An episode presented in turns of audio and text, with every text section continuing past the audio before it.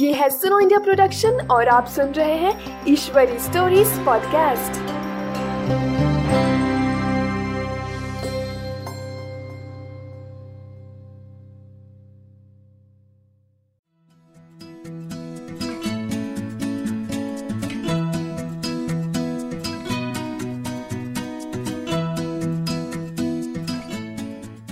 नमस्कार, आपका स्वागत है ईश्वरी स्टोरीज पॉडकास्ट में। जहाँ आप सुनेंगे पर्यावरण की कहानियाँ।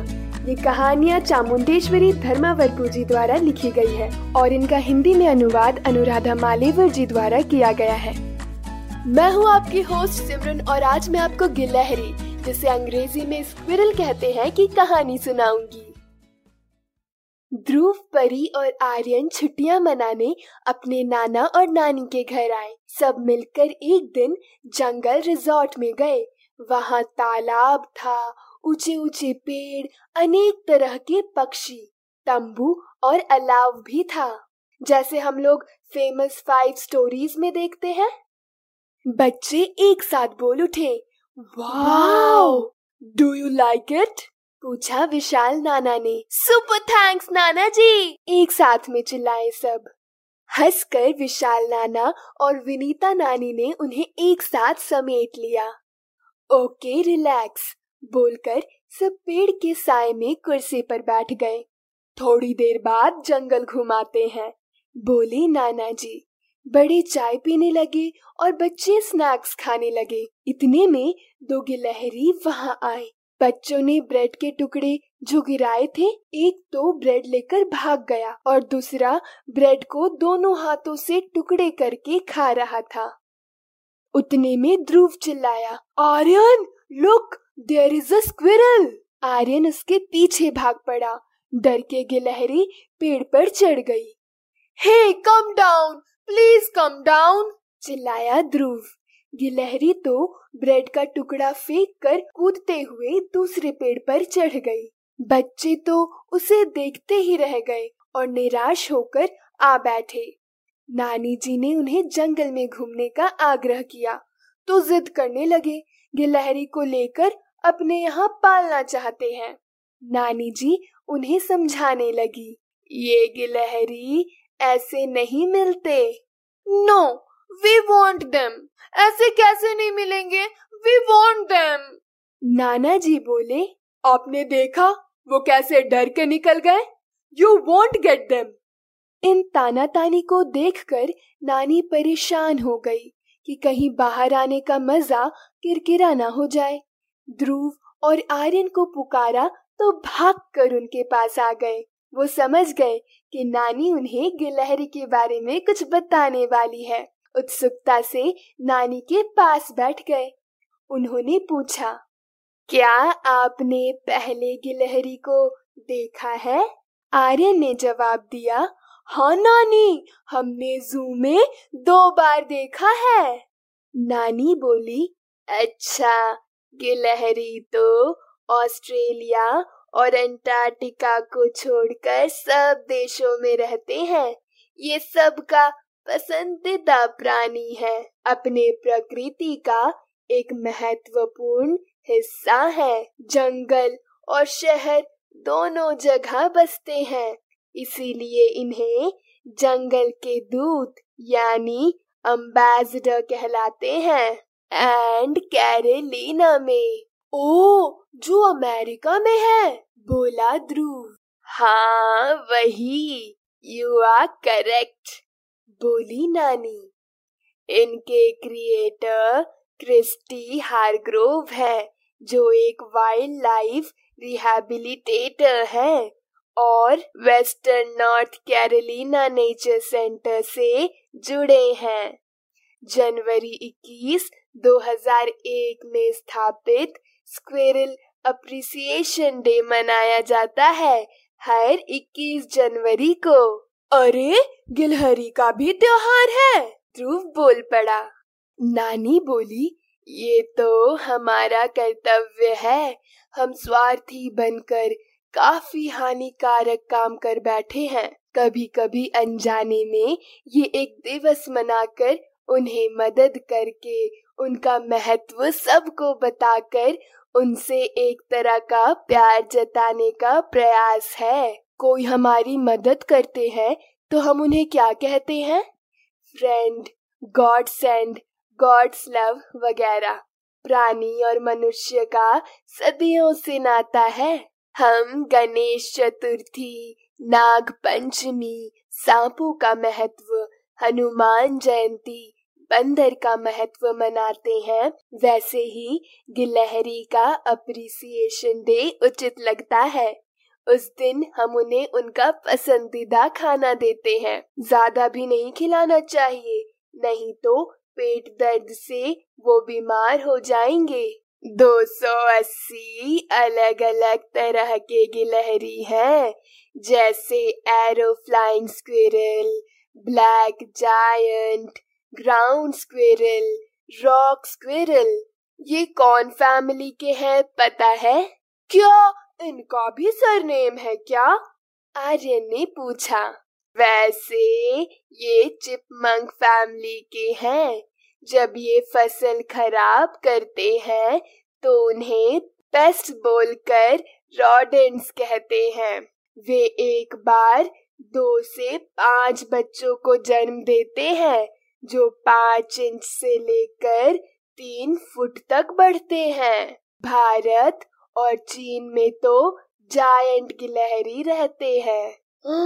सो बिग बोला आर्यन। हाँ और उनके सामने वाले दांत हमेशा बढ़ते ही रहते हैं, जीवन भर। बताया नानी ने। सच? पूछा ध्रुव ने। हाँ ये अपने दांतों से इलेक्ट्रिक वायर्स भी कुतरते हैं। इसी वजह से अमेरिका में लगभग सौ बार करंट बंद हो चुका है। ये दांत इतने तेज और बलवान हैं कि बड़े बड़े पेड़ों को भी कुतर सकते हैं। ज़्यादातर ये अकेले ही रहना पसंद करते हैं, लेकिन ठंडे देशों में ठंडी के कारण एक झुंड में रहना चाहते हैं। इस झुंड को स्करी या ड्रे कहते हैं। स्करी स्करी, आर्यन बोला। ड्रे ड्रे! बोला ध्रुव। नानी ने बताया कि लहरी, बीज, फल, कीड़े, मकोड़े, पक्षियों के अंडे, मांस आदि खाते हैं। हफ़्ते में उन्हें एक किलो खाना लगता है। फ्लाइंग स्क्वेरल असल में उड़ते नहीं है। फिर उन्हें ऐसा क्यों जाना जाता है? पूछा आर्यन ने। उनके पैरों के बीच का जो चमड़ा है, वो उन्हें पेड़ से ग्लाइड करने में मदद करता है। ऐसा लगता है कि कोई पतंग उड़ रहा है। बताया नानी ने। ये तो आपके जैसे चुलबुल रहते हैं। आप बच्चों की तरह। नानी, ये कहाँ रहते हैं? आर्यन ने पूछा। नानी ने बताया, ये रात में और ठंडी के मौसम में पेड़ों में रहते हैं।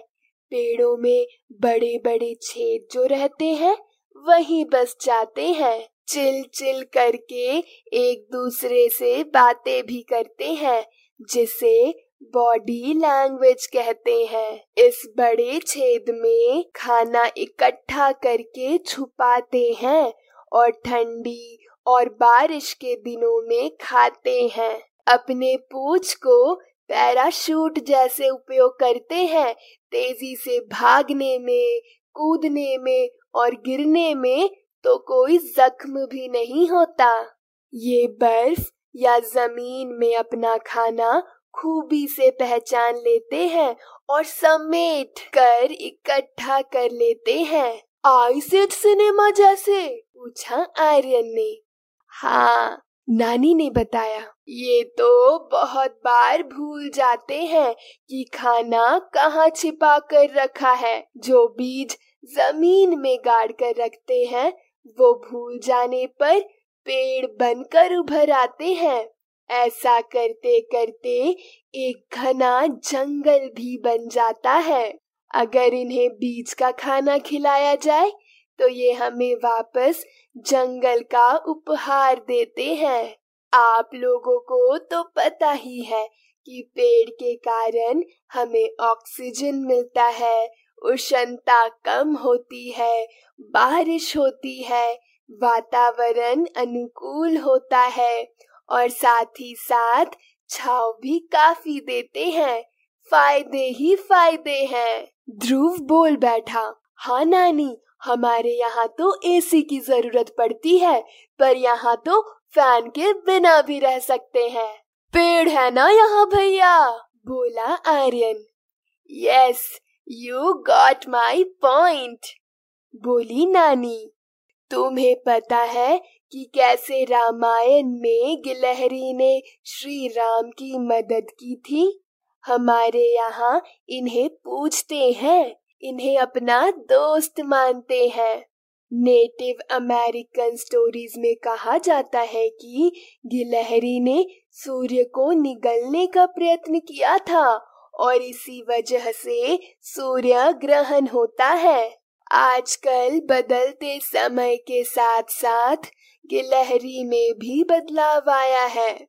इनकी याद कोश काफ़ी तेज है। दो साल तक उन्हें याद रहता है। हमें काफ़ी सीख मिलती है इस प्राणी के ऑब्जर्वेशन से। पर प्राणी का सबसे बड़ा दुश्मन तो मनुष्य ही है। इसीलिए मैं पूछ रही हूँ ध्रुव और आर्यन कि आप इन्हें पालना चाहते हैं या पेड़ों के बीच इन्हें छोड़कर इनके दोस्त बनना चाहते हैं ना कि दुश्मन। फ्रेंड चिल्लाए बच्चे एक साथ और सबने साथ मिलकर शपथ ली कि उनकी रक्षा करेंगे। ध्रुव बोला नानी हम मुंबई जाकर अपने मित्रों के साथ एक इको फ्रेंडली नेचर क्लब शुरू करेंगे और सबको प्यार से रहना सिखाएँगे। नानी नाना चलो जंगल में चलते हैं। कहकर वो जंगल ब्रिगेड आगे बढ़ने लगा।